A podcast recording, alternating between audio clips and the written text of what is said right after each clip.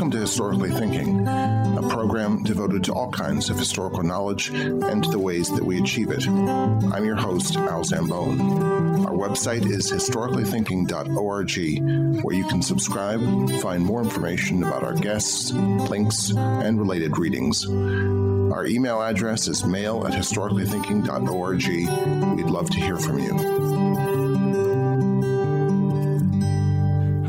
In late 19th century Japan, samurai were considered an anachronistic embarrassment, unproductive and useless. Western dress spread rapidly throughout society. Castles were demolished by local governments. Yet today, in the 21st century, samurai seem to be a nearly ubiquitous symbol of Japan. However, many of those things, the things that comprise that symbol, the sport of kendo, swords sharper than razors, the code of bushido, are often impositions upon the historical past. As is often the case, it's not what we don't know about history that's the problem, it's what we know that just isn't so. With me to discuss samurai and their de- historical development is Michael Wert, Associate Professor of History at Marquette University in Milwaukee, Wisconsin.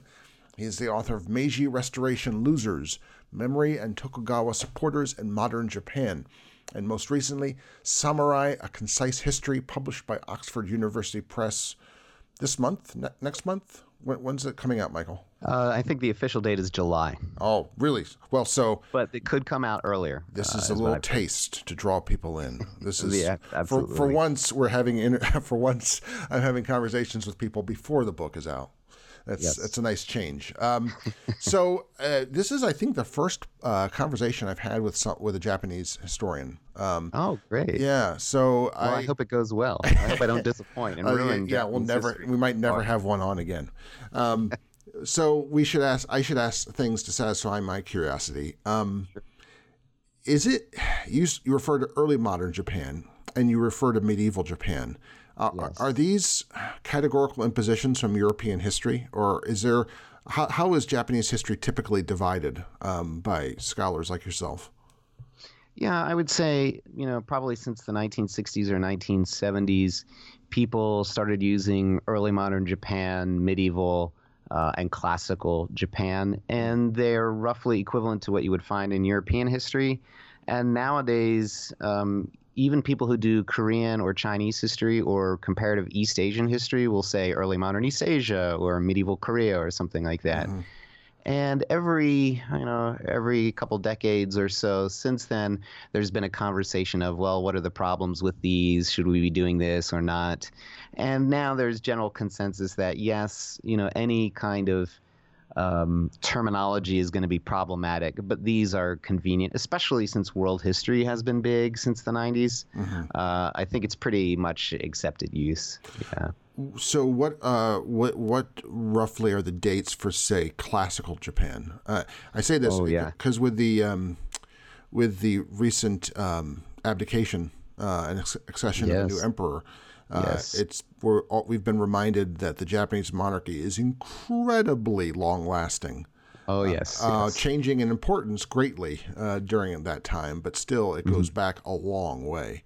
Right? Um, d- does that that would be typically, I suppose, uh, as in oh Byzantine history, for example, um, mm-hmm. you would th- their sense of time was based upon the dynasty, wasn't it? Um, um, yeah, I guess um, in the case of Japanese history, yes. I mean, if I were to go backwards from you know the period I know best, what I was trained in, early modern Japanese history, mm-hmm. I would say any more people would say late 16th century to the early or mid 19th century would be considered early modern. Okay medieval might go back 10th 11th century to uh, you know uh, 15th or early 16th century mm-hmm. And classical you know to be honest i would say probably anything before the 10th century would be considered classical. Hmm.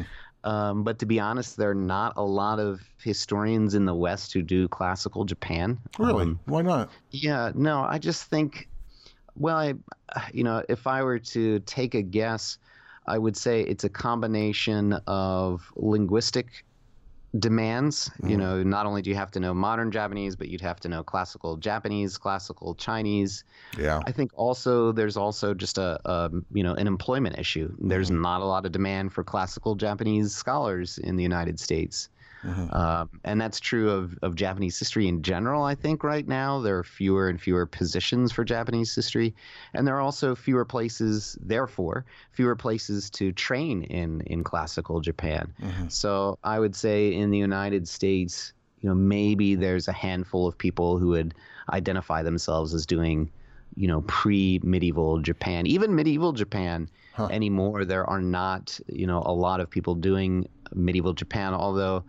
Um, I, Thomas Conlin at uh, I think he's at uh, Princeton or or yes he's at Princeton. He's been trying to raise a new generation of PhD students doing um, medieval Japan, um, and I, and I hope they get jobs. Hmm. Um, yes. Well, I, I hope that um, well, I hope departments are, are curious, other people are curious enough to want to have someone who knows something about medieval Japan. Right. Um, what uh, so what makes medieval Japan and what makes early modern Japan? How would we? Uh, oh yeah, yeah. And this is a terrible question to ask. I'm, for that matter, a medievalist, a, a, European medievalist. This is actually rather difficult in some ways. Right. But at least there, you can say, well, it's the end of the Roman Empire. Um, it's the end of a unitary uh, authority, et cetera. Well, what what would it be in what would it be in Japan? Well, I would say probably you know the Warring States period. Uh, so we're talking here, you know, the, the century of war from the mid to late 15th century for about 100 years outwards, um, and the foundation, the kind of the the falling apart of the centrality of power in Kyoto, mm-hmm. where not only the warrior regime existed, but also the emperor and the nobility, kind of breaking that power a little bit. And also breaking the institutional power of uh, religions, mm-hmm. um, Buddhism as a ruling institution, basically didn't exist as such once we get into the Tokugawa period, which would be you know 1600 or so. Okay. And so that I think that's you know that's a very we, clear we break. look at insti- yeah institutional history. One would say that would be a big break. Mm-hmm. Yes. So let's let's get to let's move to samurai. Uh, what does samurai actually mean? You begin the book discussing this. Right. Well, as I think a lot of people would know, um, uh, even from popular culture, samurai literally means one who serves. And the very original usage, it, it could actually refer to someone who was not a warrior, right? Anyone who serves could mm-hmm. be a, us one who serves, right? Um, and so if we get into the 9th and 10th century, um, samurai are serving basically the court and nobility and the emperor based in Kyoto, right? The nobility, they're the ones in power and when they need something done, they'll call upon warriors. But for elite warriors, they would not be considered samurai as such. I mean, samurai has kind of a, a lowly connotation to it, right? So if you were an elite warrior, if you were someone born in Kyoto into a noble family, but you happen to be someone who works full time as a warrior, you wouldn't be considered, you know, one who who serves, right? That you know right. you get punched in the face, uh, as one scholar said, you'd get punched in the face if you went up to an elite warrior of those days and said you were a samurai, right? So kind of, so instead, what people use in Japanese history is the term bushi, which is just kind of a new, somewhat neutral term meaning warrior. Mm-hmm. Um, you you point out that often, um, and this is this is interesting. I suspect this is a late 20th century thing. Warrior has a moral value, um, right? But that is not the case in medieval Japan. That you say that warriors are uh, medieval Japanese often despise warriors. Uh, why? Well, I mean, you know, warriors if they would if they were sent out on some kind of campaign, and usually you know, before the Warring States period, much of the warfare is really punitive in nature. You know, there's some kind of rebel or some kind of revolt, and the court is sending out warriors to take out that rebel or put down that rebellion or something like that. And of course, this is the pre modern world, right? So there is no nationalized army, there's no national tax or anything like that. So a, a lot of times, what would happen is warriors would pillage on the route to you know putting down a rebellion or something like that. So they were kind of despised by commoners, um, by the clergy, especially the Buddhist clergy. They were seen as you know compromised because they were killing people, right? And killing is one mm-hmm. of the mm-hmm. big no-nos in Buddhism. Um, from the kind of Shinto point of view, for lack of a better term, you know, blood has a very kind of a very polluting nature to it. So they were often depicted as beasts by writers and sometimes in artwork. Yeah. Mm-hmm. So you uh, argue that there is no warrior identity, should we say warrior, even a warrior history prior to the is the Gunpei War uh, in 11, 1185? Right, right. The yes, the uh, the Genpei, the Genpei, Genpei War, War in yeah. 1180, 1185. And what do you? Right. So you mean warrior history begins then? Uh, what what does that what does that mean? Right. Right. Well, it depends who you ask. Like this Sure. used to be a big debate back in the 90s. It's a debate that really has no solution, right? It's never been resolved. But this is the issue, right? When do you start the history of the samurai? Where are the origins? And one argument is that as soon as you have any kind of, you know, military man in Japanese history, that that's the origins of the warrior, right? So that would be pushing it back to prehistory, even, you know, uh, into mythology, fifth century, sixth century, something like that. Um, and then there's this other notion, well, you know, really when we get to the noble families who are ordered to essentially act as military specialists, people who are serving the court, right? So maybe 9th century, 10th century, something like that. That's when you really have warriors who do not see themselves as a social class across Japan, but do identify as warriors within their own small groups. Um, and then there would be an, another argument that says, well, you know, really we should push this even later to when warriors all around Japan recognize that they share certain interests um, that would put them fundamentally against the nobility or, or emperors or something like that, right? So know, a much broader, that would be kind of the historical sociology view of, of warrior history, right? Um, but I kind of would agree with the view that really, you know, 10th century or so is when we have, you know, warrior nobilities who are, they're not just conscript warriors, right? They're not just people with swords and bows and arrows, but they do have some kind of uh, social existence. They exist as a social group, um, 9th, 10th century or somewhere around there. So let's talk about the uh, the Genpei War. Um, what was Mm-hmm. it? It's five years long, um, so not a long war uh, by world historical standards, uh, Right. or Japanese standards for that matter. Um, Right. What was its importance? Right? So the Genpei War, you know, the, the to, to kind of simplify, was an issue about succession in Kyoto with emperors and kind of noble warrior families who are on either side of that succession.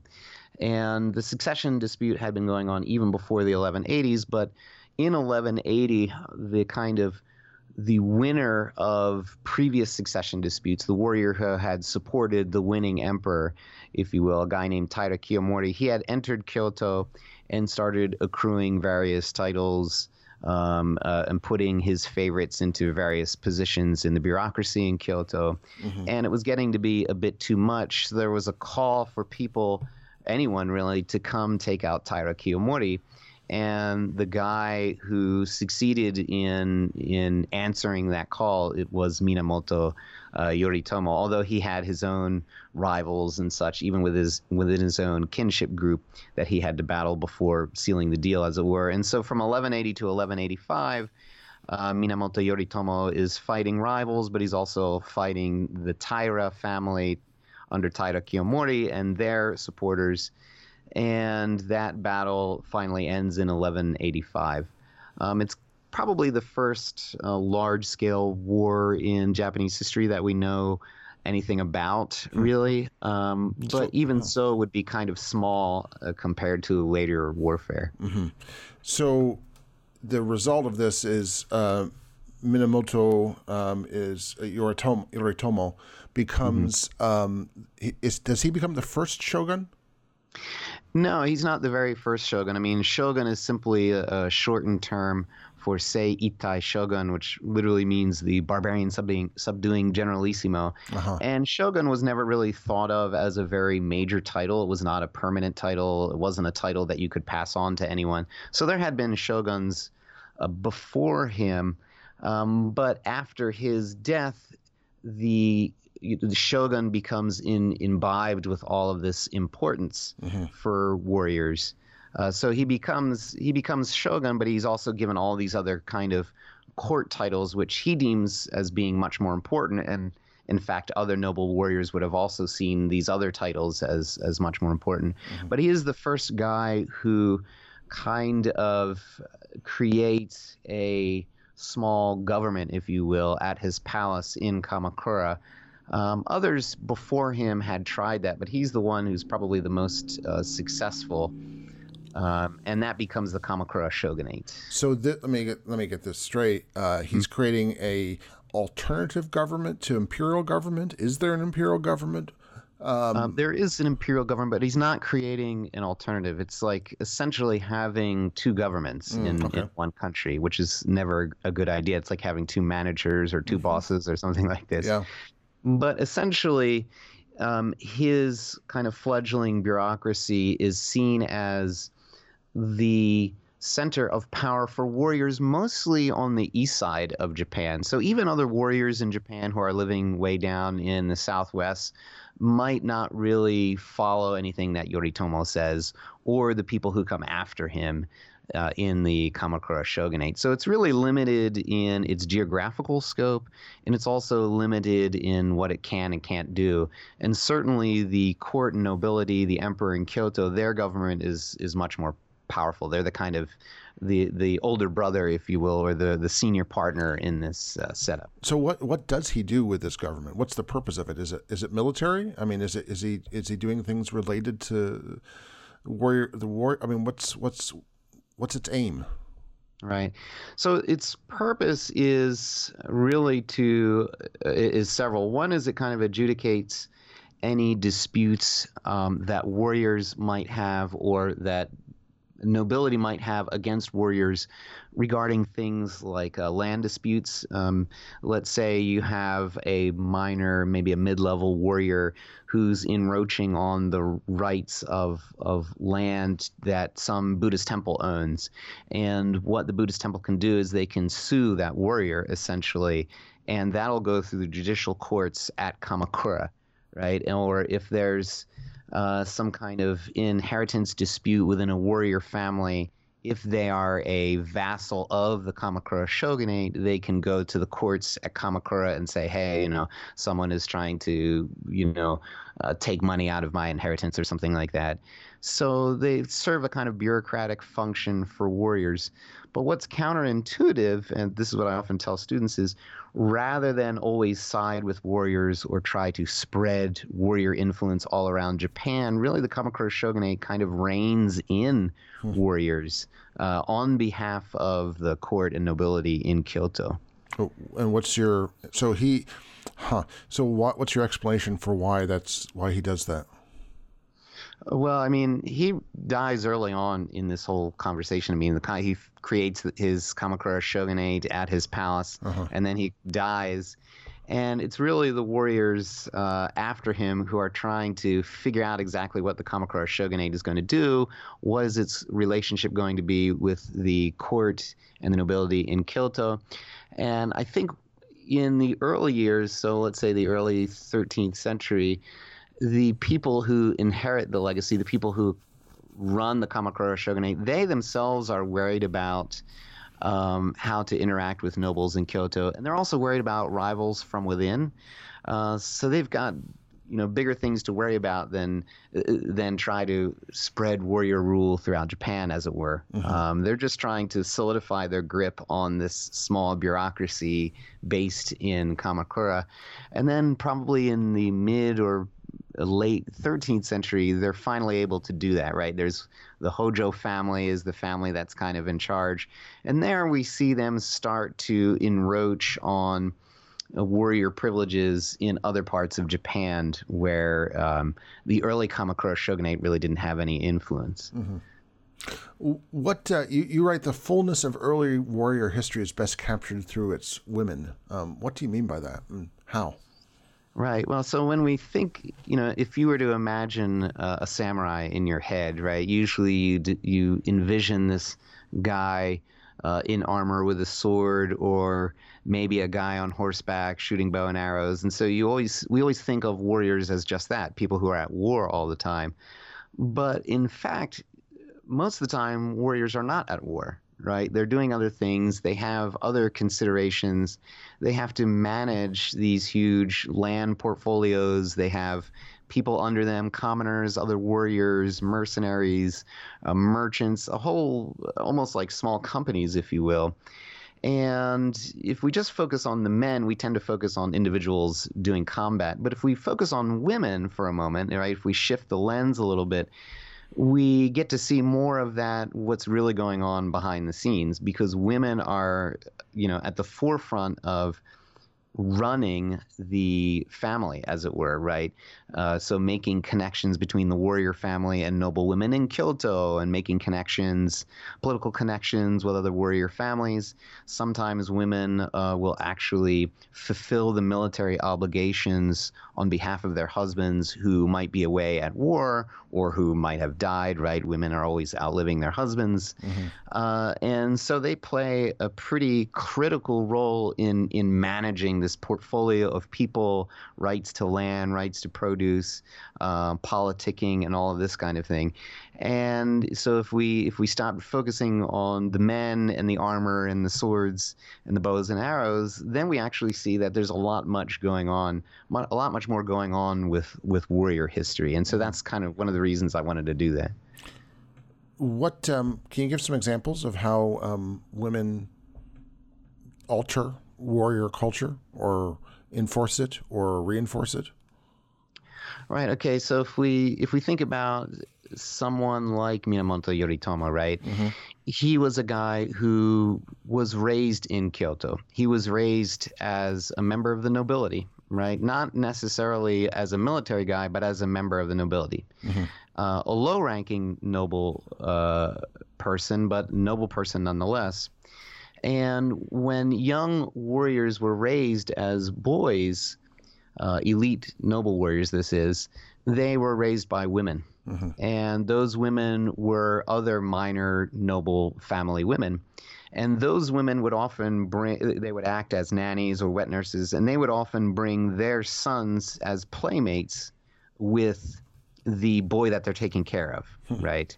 Um, and so, as the mother of someone like Minamoto Yoritomo, you wanted to ensure that the right kind of noble families were sending their women to be nannies. Um, and what would happen is those playmates, when they grew up, would often be allies or mm-hmm. potentially rivals to that boy. And those women would often interact with each other and work behind the scenes in the politicking of those families and their alliances and rivalries and, and such. And that really happens a lot with uh, the Minamoto clan and also the Hojo clan, which is the clan that really does take over the Kamakura shogunate after uh, Yoritomo dies. So let me try to get a, a few things straight. Uh, let's we're mm-hmm. at, let's say about in about twelve hundred. Uh, Yoritomo would he consider himself a warrior uh, before he um, died, or or just a noble? Would he punch you in the face uh, if you called him a samurai? Um, if you called him a samurai, yes. If you called him a warrior, no, no, he would okay. not. Um, uh, but he also thought of himself as a as a noble person. And the interesting thing is when we talk about Japanese history, people often think, okay, either you're noble or a warrior. Mm-hmm. But at this early date, you're some people are actually both. Sure, and, of course. and Yoritomo is, a, is an example of that. Yeah, I'm, I'm finding it inescapable to like start making uh, comparisons to medieval Europe um, mm-hmm. in in ways in which there are people that look like knights but are not knights because they're not knighted, uh, so they're men at arms. Mm-hmm. Uh, right. Uh, and they serve a knight uh, who is then the sort of junior noble, but a knight himself is always serving a lord. Uh, and it, that we have do we have these sort of cascading uh, allegiances in, right. in, medieval Japan? Um, yeah, I mean it, it's interesting. For example, you mentioned medieval Europe. You know, there's this issue of what's what's the difference between a vassal and a retainer, sure. right? You yeah. know, and sometimes people use those terms interchangeably uh, even though they're very different, right? Yep. And the interesting thing with uh, warrior history in Japan is the further back you go, the more ambiguous things become. Sure. Yeah. It's not really clear who is a warrior. Some commoners could be part time warriors or mercenaries, um, but they might not be recognized officially in some sense as warriors as such. Mm-hmm. Um, or they might be recognized as the retainer of a vassal who's connected to the Minamoto clan or something like that, right? Mm-hmm. Um, and those people would be considered samurai in some sense, right? Yeah. Uh, and it becomes, in, in a sense, it becomes interestingly or usefully ambiguous, right, Yeah. about who is a warrior and who is not. So if, Uh, in 1200, um, if I'm a noble, I still wouldn't call myself samurai because I don't serve anyone. I'm uh, I'm a noble. You you would be considered a samurai, sure, right? Um, You would. Uh, okay. mhm. Um, and the um, can I be a poor samurai? Uh, oh, absolutely. You can, okay. Yes, um, and that that will also change over time, and probably in the early modern period there are lots of poor samurai. Mhm. Um, uh, but early on, certainly one could be a a warrior, a low-ranking warrior who really makes their living doing other things, cultivating land, uh, or managing cultivators on behalf of a landowner who is a proper noble person in Kyoto or a Buddhist temple or something like that. You could be engaging in trade um, or all kinds of other occupations. And that's the kind of side of warrior history that people don't know about or kind of ignore, right? They- Mhm, because mhm. they're focused on the Kurosawa version of warrior history, right? Right. And people in armor with swords and such. Yeah, yeah. Um, the Mongol invasions, uh, 1274 and 1281, um, are those important to this story, or are they just um, episodes within the story? Yeah, that's a good question. It depends who you ask, um, and it depends for which warriors. Yeah. But I would say that for in terms of spreading the influence of the Kamakura shogunate beyond eastern Japan, I would say it is important because you know the Kamakura shogunate was expected to deal with the Mongol problem and to prepare for a possible third invasion. And that meant doing a lot of organization, you know, having warriors work on the same page. And that meant opening up or increasing the size of their offices in the middle of Japan and also down in southern Japan, where previously they didn't have as much salience. And so I think in that sense, um, it is important. It also exacerbated economic problems that warriors were having um, limit, you know, ever decreasing access to land or the produce from land. Um, and during the Mongol invasions, of course, people want to get paid, right? Warriors are not doing this because it's cool or because someone's going to watch them in an anime in the 20th century, right? Mhm. They're doing this to advance their careers, to advance their position, and to get paid. And so people are are expecting to get paid at the end of the Mongol invasions, and there's just not a lot to go around. So it does exacerbate problems that already exist before the Mongol invasions. And so in that sense, it's it's important, um, but it's not, uh, you know, it just kind of intensifies things that, that had already been going on rather than being a, this huge watershed moment in Yeah. and of itself. I was intrigued to see that um, there had been a sort of equal inheritance of, of land, which has Right. has a great deal of problems in terms of uh, of getting paid or someone eventually getting paid. Uh, Right. And uh, you, uh, uh, what I what I was reading uh, was that, that the Mongol invasions do lead to a primogeniture of Right. of some kind, which is a major change, a major social change. Yes, it is. I mean, it really decreases the economic uh, independence of warrior women, especially elite warrior women. Um, they they cannot inherit uh, as they used to before the Mongol invasions. And of course, all these changes are, are gradual and they happen a little bit before the Mongol invasions and, you know, intensify after the Mongol invasions. But yeah, I mean, it makes things more difficult for elite warrior women, I think. Um, And the second and third and fourth and fifth son too. Um, Yes, and all those guys, Yeah. right? And so one can imagine being one of those sons and saying, you know what, um, if I stick around, I'm just kind of a servant to my older brother, my oldest brother, who's going to be the next you know head of this family. And so there is a kind of a push factor and maybe i'm just going to start my own family. I'm going to branch off. Mm-hmm. i'm not even going to be a branch of this clan. I'm just going to do something completely different. And there's a little bit of that that happens even during the mongol invasions. Mm-hmm. you know it's a chance to kind of become independent. Mm-hmm. and so you know it does intensify uh, instability within uh, warrior life i would say. Yeah um, let's talk about some of the sort of the, some of the deep. Um, these are really mythologies uh, about samurai. Um, mm-hmm. For example, uh, the sword, at least in the yes. in the medieval period, the the, right. the, the, sword that we know is a much later development. Um, mm-hmm. It it seems uh, well, it yes. Is. And um, what are swords like, and how important are they in say 1200, 12 to 1300? Right. I mean, uh, swords are a little bit larger than we would think of. Uh, and when we think of samurai swords today, they're a little bit larger than you would find in museums. And sometimes in museums, you can see these older swords. Um, sometimes they can be a little bit more curved than we would expect out of uh, a samurai sword that you see in popular culture. And uh, they're not, I mean, the one thing about swords is we always people always think of them as almost like lightsabers, right? Yeah, they, right, they yeah. just touch you and and you're gonna get hurt. But a, a, lot of time, most swords are not that super sharp, and they can be just used for you know blunt force trauma, right? Mm-hmm. And so if you have a really long sword like that, yeah, maybe you could cut the legs off of a horse or something like that. But really, it, it's good for bashing someone and crushing their skull. Mm-hmm. Um, it's not really used for this kind of fine artistic sword play, you know, cutting arteries and that kind of thing. All of that comes uh, you know, is a much later uh, development, but they're essentially a sidearm, right? Yeah. Um, and, and this is true even, you know, say in the 15th or 16th century, they're a sidearm. And you don't go into war, you know, shooting a pistol, right? And so it, it, it's that kind of thing. So right? what's the what's the primary arm? The primary weapon is the bow and arrow. Okay. Bow and arrow.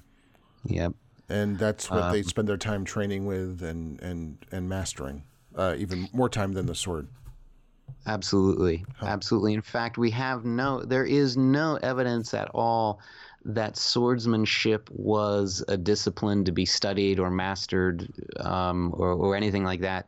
None of that really happens until at the earliest the late 16th century, but really I mean, the uh, uh, late 17th century, uh, uh late 16th century, mm-hmm. and really into the 17th century. But in the 1200s, no. I mean, there's you know, training is uh, you know with mostly with the bow and arrow. Yeah, I, you say that the the phrase "way of the horse and bow" refers to military arts in general, which is right, significant. Right.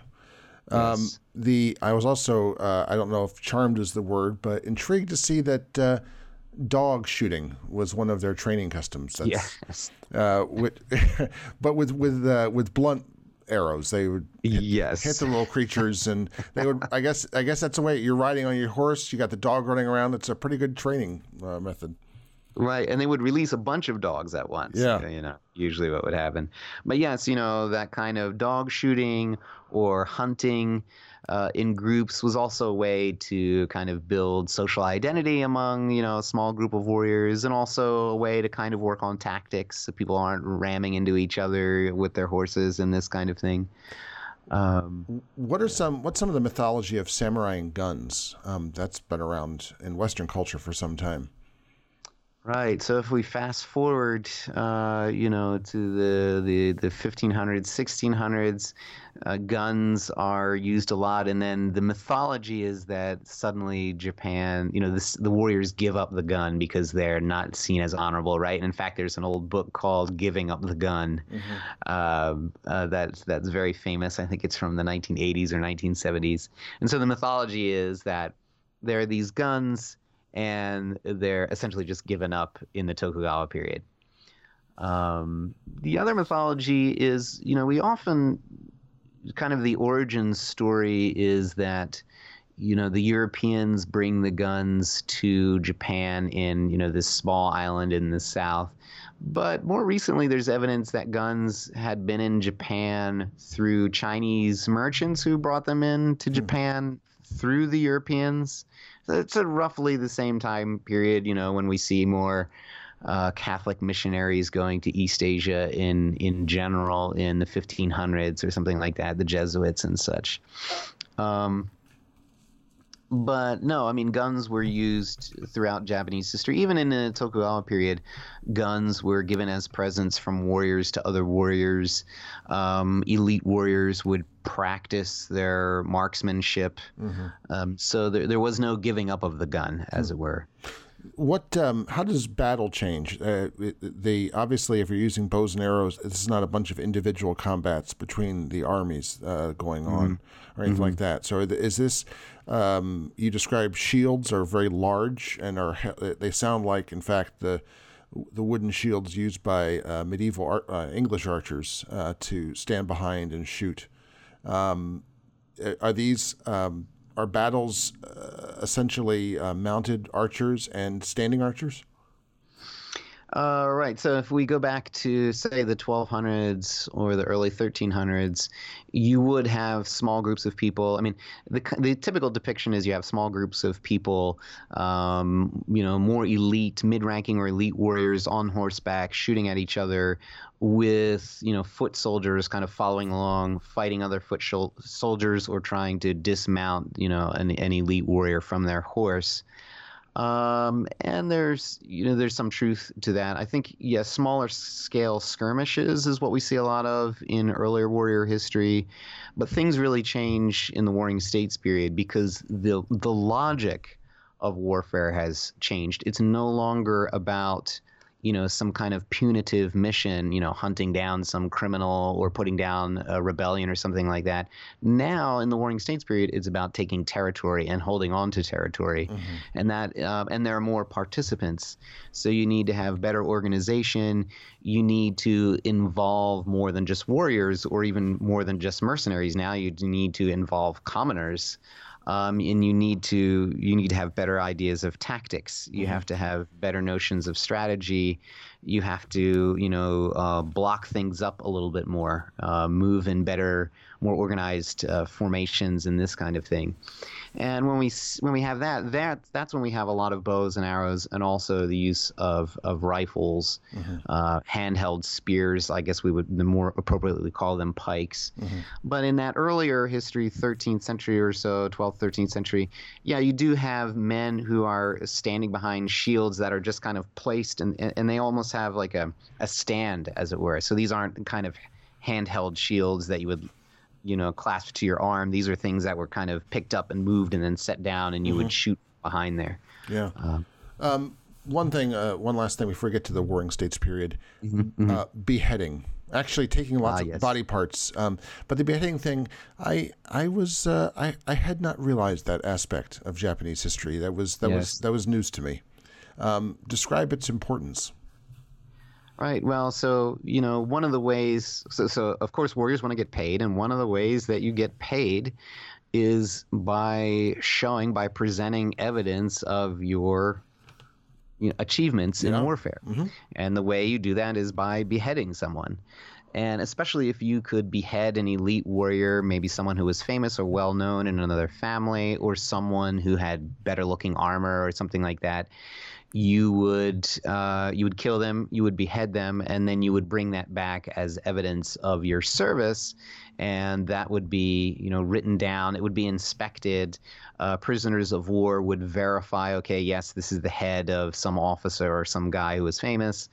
Um, that would be recorded, and then you'd get rewarded. And of course, what you wanted to do is you wanted to behead you know the highest ranking guy or the most famous guy that you could on the other side um, and those would the heads would be dressed up. They would be you know fixed.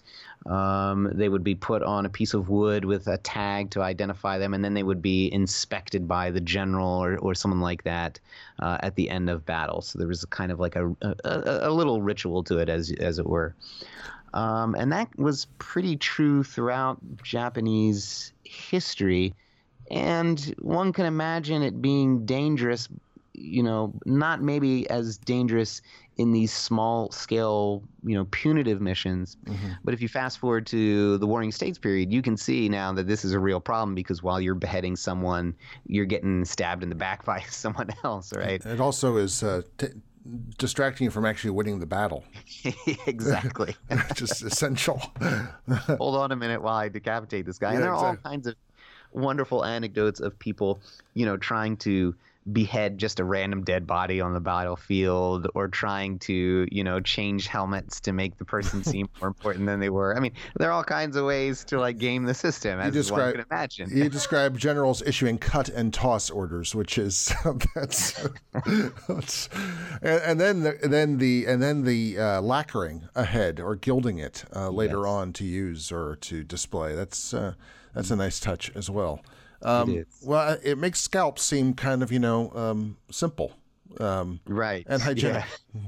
Yeah. um, right. It, and this becomes this becomes an issue when they invade Korea because yeah. now you can't you know you can't take a lot of heads from Korea back to Japan, and so they tend to cut off noses and ears uh, that serve the same purpose. Uh, at least to count how many people yes. they killed. Uh, yes. I guess it would take up too much ship space to uh, yes to to bring over the heads.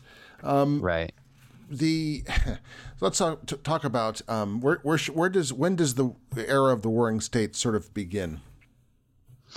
Right. Um, well, again, this depends who sure. you ask, but in general, the Onin War of you know it starts in the late 1460s and lasts for about a decade.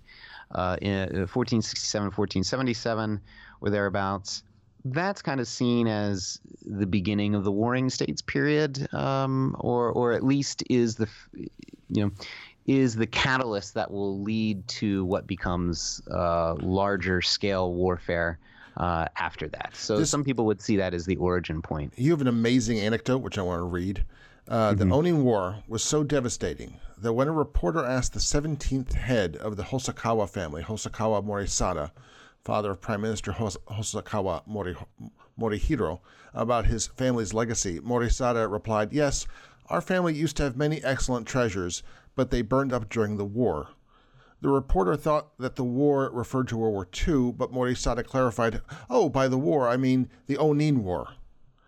that, that's that's a that says speaks to both long memory and also to the the nature of that war. Yes, absolutely. Um, yeah, that's an anecdote that I constantly use in uh, in my lectures. Um, you know, to give students a sense, especially students in the United States, who you know, for historical memory in the United States, yeah, it's kind of old.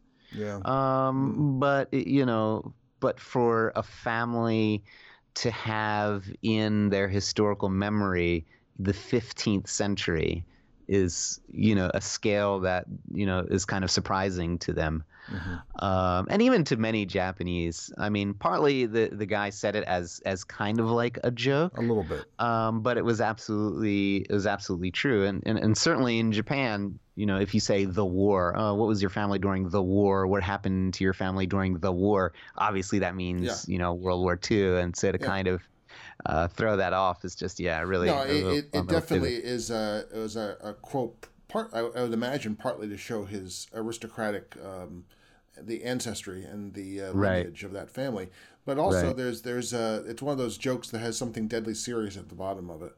Mm-hmm. Um, you, you described the Onin War as the bottom overthrowing the top. Um, mm-hmm. What do you mean by that?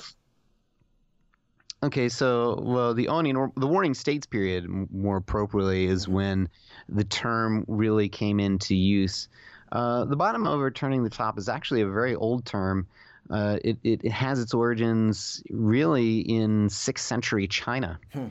And it's this idea in you know the five elements in yin yang metaphysics, where the five elements you know fire, wood, earth, um, one can always overturn the other, right? So, you know, fire can overturn wood, wood can overturn earth, but then earth can overturn this and that, right? So there's kind of a balance. Um, and so it has its origins in Chinese metaphysics, if you will. Uh, but it becomes popular in, you know, 14th century Japan to refer to politics as well. And certainly during the Warring States period, it refers to this phenomenon where you have um, subordinates, you know, in some cases nobodies, but in some cases smaller branch families, uh, warrior branch families who basically overthrow the head of the family or you know overthrow the the person who controls a certain province and then they themselves becoming uh, the new boss in town as it were. And so it was a phrase used to describe that overturning of hierarchy uh, during the Warring States period. And there's actually the opposite. You know, I, have just re- learned this recently. You know, recently enough that it didn't make it into the book. There's one scholar in Japan who says if you're going to talk about the bottom overturning the top during the Warring States period, you also have to talk about its opposite. You know, which is the top overturning the bottom, and you know, superiors really putting in you know subordinates in their place or retaking over provinces or, or this kind of thing. Mm. Um, and the term in Japanese gekkokujo is also used even in modern Japan. For example, uh, if you're working in an office and a lot of the uh, junior employees uh, start to grumble about something and start to complain to HR and it affects the bosses, they'll say, oh, you know, it's gekkokujo in here, you know, or something like that. Um, so it does have that kind of contemporary uses. And I've actually, when I worked in Japan, I heard uh, someone use that phrase, and I thought it was really funny. Yeah. Um, so it, it, it lasts as a, a sort of cultural uh, tro- yes. trope. Yes. um, can we talk about there's there's two personalities em- emerge during this period. Mm-hmm. Um, mm-hmm. Oda Nobunaga. Um, yes. What's his importance, and how does he both? How does he use and uh, further reinforce warrior culture to his benefit?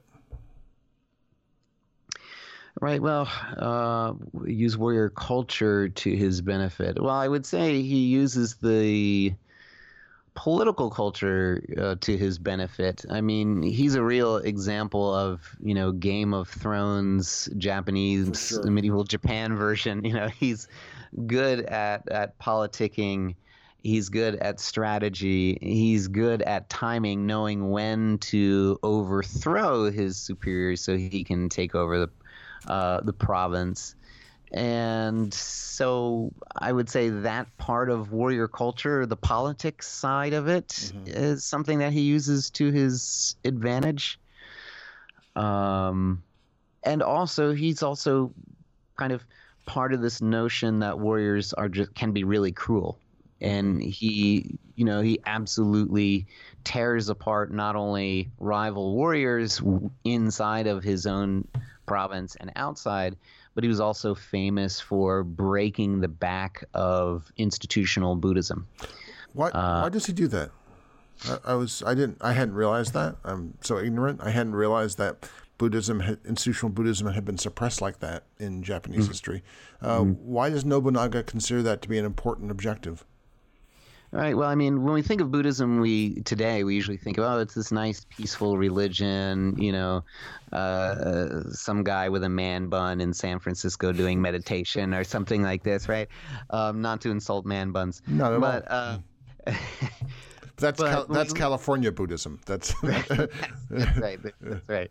Um, one of my favorite philosophers, Slavoj Žižek, calls that Western Buddhism. Yeah, you know. Yeah um, but if we look at pre-modern Buddhism, it's not just religion as such, right? Um, it has economic power, it has political power, and this is the case in Japanese history. Institutional Buddhism is itself a vector for rule. They own land. They they have property. They manage people who cultivate the property. They have muscle. You know, uh, they have warriors loyal to them they can give protection to guilds, right? So they are a rival. So this is not all that different from the medieval Christian church. Uh, yeah, in some, I, I, would say there's some more analogies. Than I, more than I thought, more analogy there than I thought possible. Absolutely. Yeah. Um, and in in the same way, you know noble families if you're uh, you know let's say you're a younger son in a noble family you're not going to be the head of the family but a possible career is you're going to be the next abbot of a major temple and you're going to have this nice residence on this on the outskirts of Kyoto, but not you know close enough to, so you can commute to the temple, but not far enough away so that you can't enjoy the life of being in Kyoto, near Kyoto, right? Mm-hmm. Um, and you're going to be the next abbot because you're born into a noble family, right? So there's there, there's connections, right? Which I think happens in European history as well. Oh, yeah. Um, so so Nobunaga sees this as a threat. He does not.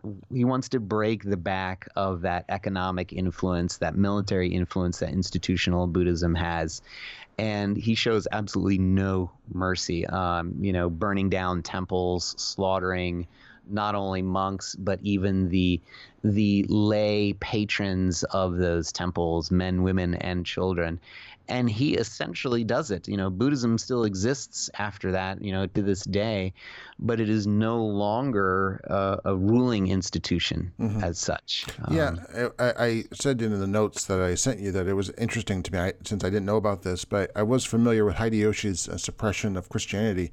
It's interesting how the one sort of seems to foreshadow the other. Um, yeah, both of them. a lot about that. Yeah, mm-hmm. have you?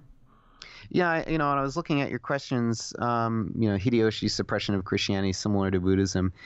Uh, the, the, only, I mean, the difference, um, of course, is one of degree and one of enforcement because Hideyoshi bans Christianity but doesn't actually enforce it. Huh. And in fact, there you know for 4 years after the ban, there are still churches in Nagasaki, there's still Jesuits hanging around and they're the Jesuits themselves think, hey, because our churches were never torn down, maybe he'll reverse the ban because he's not really enforcing it, you know. Uh-huh. Um, unlike Nobunaga, who you know enforced, you know, he didn't have a ban as such, but he enforced his crackdown. Yeah, uh, but it it there is a there are different reasons for it, but certainly they're very uncomfortable about having uh, any institutional power outside of mm-hmm. of their rule.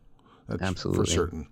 Um, so uh, Hideyoshi, um, you describe him. He has like an Anakin Skywalker conception. Yeah, uh, you know, I I thought about that a lot. That's yeah, yeah. We, we can talk about that if you want, but yeah, go ahead. Yeah, go ahead. Don't talk about it. He he's he's conceived by a ray of sunlight into his mother's yeah. womb, which is uh, yes. that now that's a creation myth to tell about yourself. That's pretty oh. that's pretty amazing. Yes. um, yeah, so I, I would say Hideyoshi would love to be compared to Anakin Skywalker yeah. in that way, you know, uh-huh. that kind of humble background, but there's something inside of you that destines you for greatness, mm-hmm. right? Yeah. Um, so in that way, he, he would have liked that analogy. Um, but in actuality, Hideyoshi was, you know, we're not really sure about his background. I think the consensus is that he was probably born into some very, very low ranking warrior family of some sort and raised mostly by his mother. Right. Um, so there, there's one view that he was a peasant, you know, just a low down nobody. But I think that that is probably not true. That he's just a little bit higher than that, or, or you know. Um, and so this is a this is a moment now where um, these warriors can now become nobles. I mean, I guess it's been happening before, but this is this is very different from where we began the story. Mm-hmm. Is, is that right? Or I mean, this um, this is part of this is part of the bottom overthrowing the top. This is this is the someone from very low uh, origins being able to eventually rise to the top and impose their will. Right. I would say he becomes an elite. He doesn't become a noble. Okay. Right. Right. Yeah. Um, and in fact, one of the things is that it's quite clear that his bloodline or his lineage, he's not really. I mean, you know, they kind of. I mean, this happens with other warriors. People try to forge things or try to find some connection, but he's he is not uh, of any kind of major lineage, and no one really pretends as such. So he never he never becomes shogun uh, no one in Japanese history really tries to overthrow the emperor, but he does kind of accrue noble titles. I would mm-hmm. say noble ranks. That's that's what warriors so, can do. They can get some kind of rank in the nobility, in the noble hierarchy, even though that rank might have no actual function. So there is. Uh, this is interesting because uh, we have a distinction in terms. In Japan, no one can be ennobled you must right. you must be able to prove your lineage going back to I don't know, uh, the beginning of when the island rose from the sea or, or something like that. right. You know, to some kind of emperor or a noble family like the Fujiwara or I something see. like that. Um, yes, to my knowledge, yes, no one would be ennobled in that sense. Okay. Um, you could become a warrior and you could become i mean especially before the tokugawa period right mm-hmm. because things are so kind of loosey goosey but even in the tokugawa period where things are relatively strictly defined You know, mm-hmm. like either you choose, you know, at the end of the warring states period, people essentially, a lot of them have a choice. You know, either you go back to your lands and be a farmer, in which case you can no longer at all be a warrior in any way, shape, or form, or you can stick with being a warrior, you know, and then relocate to a castle town. Um, and so in the 17th century, things become a little bit more strict, but even there, there are chances that you could, you know, buy your way into warrior status. Hmm. But in terms of the nobility in Kyoto, um, you know, I'm not an expert on this, but no, I've never heard of anyone becoming a noble family. Um, we're we um, we're getting way over time, but um, I so right. should probably move uh, move ahead a little bit more briskly. But I, is it in the Tokugawa period that um, things become less loosey goosey. I mean, you, mm-hmm. You've just you've just said also people could actually buy their way into warrior status. So all of a sudden, right. that, that's actually it's something desirable. It's there's actually a status mm-hmm. to buy into. It's less loosey goosey. Right. There's uh, there are increasingly there are codes. Uh, there are there's swordsmanship. There are all these things. This is the period where these were this is this the period where where the where this samurai image is become starting to crystallize finally yeah, I think so. Um, yes, absolutely. I mean, kind of one of the arguments in the book. I don't know if it's explicit or not, or maybe it is. Uh, but you know, when we think of warriors, you know, in popular culture, whether it's the TV show Shogun, if you go that far back, mm-hmm. or if you're a younger person and you're looking at manga or anime or something like that, most of what we see when we think of warriors is from the Tokugawa period. Mm-hmm. Um, and this is a time when, yes, I mean, one of the interesting things that happens, and I think I say this in the book, is that it's the first time that all sectors of society now participate in the production of warrior image in some sense. Mm-hmm. Um, the literacy rates go up, so you have a lot more commoners who are literate. Um, and you have a lot more warriors who are literate. I mean, a lot, m- most warriors, you know, before the 17th century were illiterate. You know, they couldn't read or write unless they were elite enough to be educated. Mm-hmm. And this changes in the Tokugawa period. So now you have low ranking warriors who are becoming poets. You have village headmen who might be writing essays, right? So the production of knowledge, textual knowledge, is no longer monopolized by the nobility or the clergy or the elite warriors. Now it's open to everyone. And one of the effects of that is everyone's writing about warriors, whether it's to celebrate them or make fun of them, uh, to imitate them or parody them. You know, you just have more production of the warrior as a, an image of something, right? The um, when does this idea of bushido? Um, when does it when does it emerge? Uh, you uh, one theory is that it, doesn't emerge till like 1900. We should probably mention that, but it, or does it? Is it earlier? I mean, where, where, where does all this? Where does flower arranging and all the rest? Of, where does and tea ceremony? Where does this all come from? When does it start getting put together? right. Well, we'll we'll go with the Bushido one first, yeah. right? Yeah. Uh, well, I mean, there's an excellent uh, book published by a friend of mine, Oleg Benesch, that really gets. I mean, the entire book is about you know the origins of the term bushido in modern Japan, and it's mostly. I mean, the kind of default answer that you'll get anymore is bushido is a term that gets its currency in kind of the late 19th century. Uh, it's it's an invented tradition, right? To use the the, the cliche but still useful term. Um, and it's supposedly this code of behavior for warriors, right? Uh, you know, kind of like the the Japanese version of of knighthood or chivalry or something like that. Um, the term Bushido itself actually does exist in the Tokugawa period, but it doesn't mean at all those things.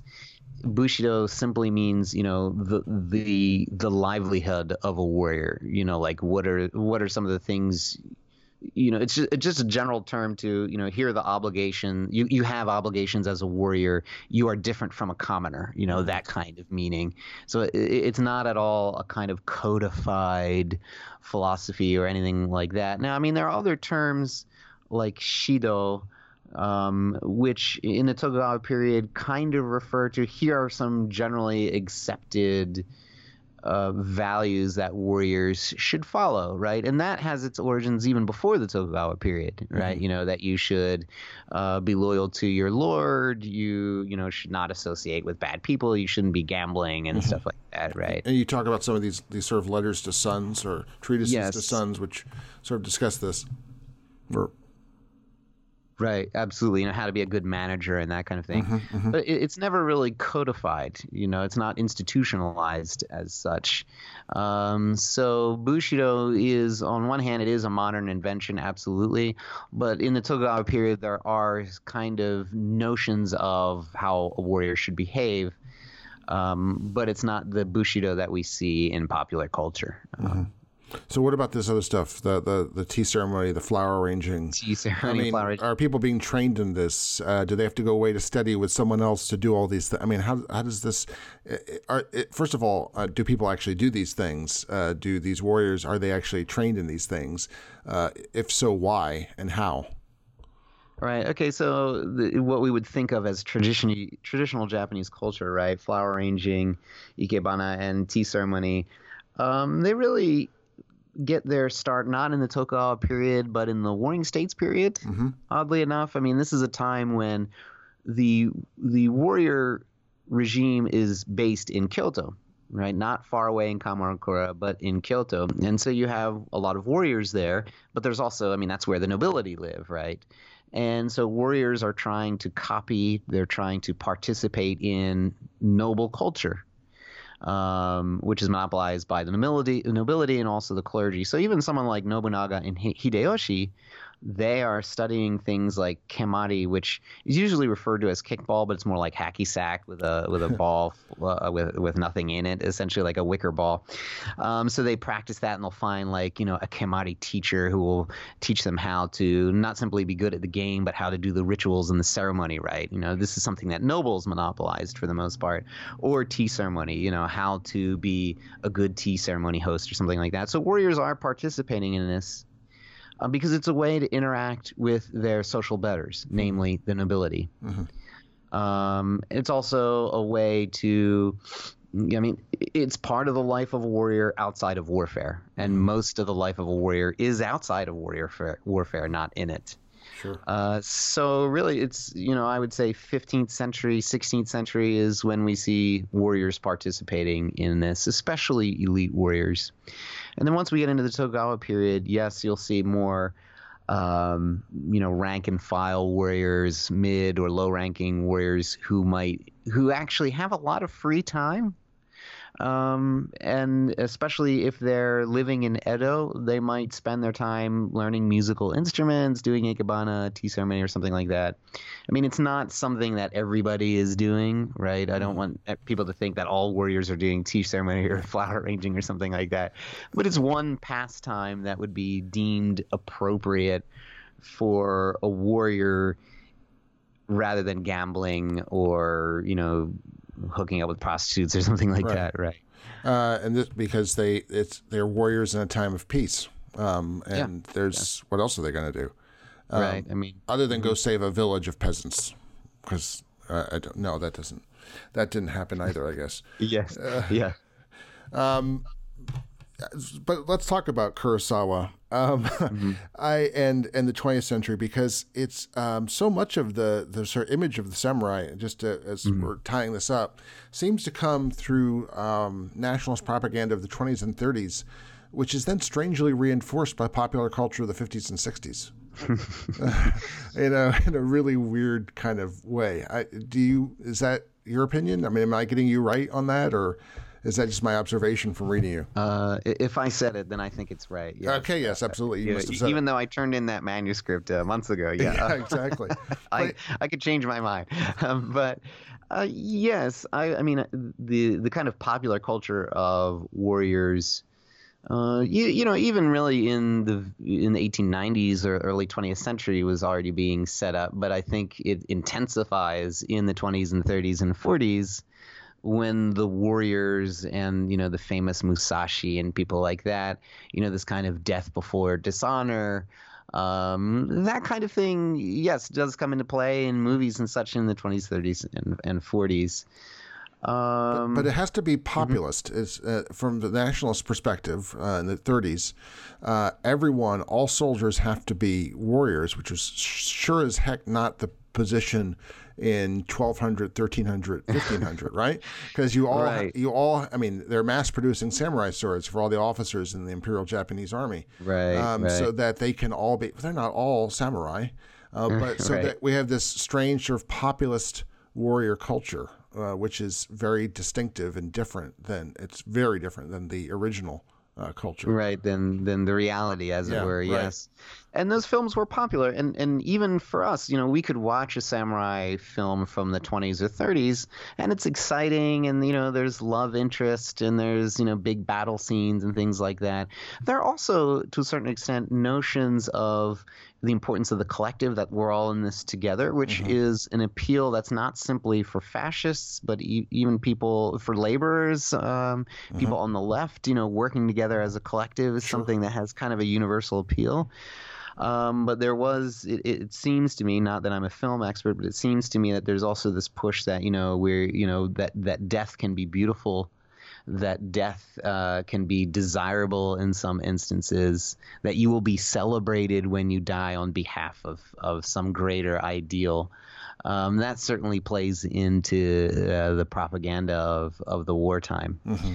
Whether whether people are not bought into it is a whole other issue, of course, but it was certainly something that we see on screen. And, and, and then once the American occupation is over and their and samurai films are allowed to be made again, mm-hmm. Kurosawa takes them and he combines them with a western to, um, mm-hmm. and makes something right. kind of new again. Um, uh, how does that distort the image? I mean, it does. It, it's probably the that's probably the final distortion, I guess, of the of the samurai image.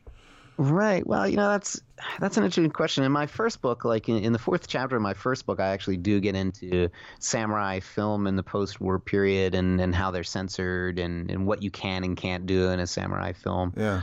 But I would say once we get into Kurosawa, I mean, there's some what I like about Kurosawa, and here I'm thinking specifically of the Seven Samurai, mm-hmm. is it does a pretty good job of depicting the kind of the tough life that warriors have. Yeah. Uh, it's not all glamour, and some of them are obviously quite poor. Uh, and it really ends you know, on, on, this theme of, you know, I think the, the final scene, the elder warrior says, you know, our time is over and now it's their time, meaning the time of the villagers and the commoners. And that is a film that takes place at the end of the Warring States period, where there is this, you know, what happens in the Tokugawa period is it's really, you know, Edo, which is now called Tokyo, Edo urbanites who are into kabuki and making money, and they're the kind of center of attention, not mm. warriors, if you will, right? Mm-hmm. So there are things in Kurosawa that I actually like, um, and in turn, if we were to talk about distortions, it's less distorting than films of the 20s and 30s, I guess, yeah. in, in some way. I, I guess then, it, to be fair, it's it's when we distort it and think, oh, they they were always like that. Um, yes, right. Yes, yeah. absolutely. When we, yeah. we remove sort of historical change from the, the film, or from right. which we often do. That's just the way that right. we often look at the past.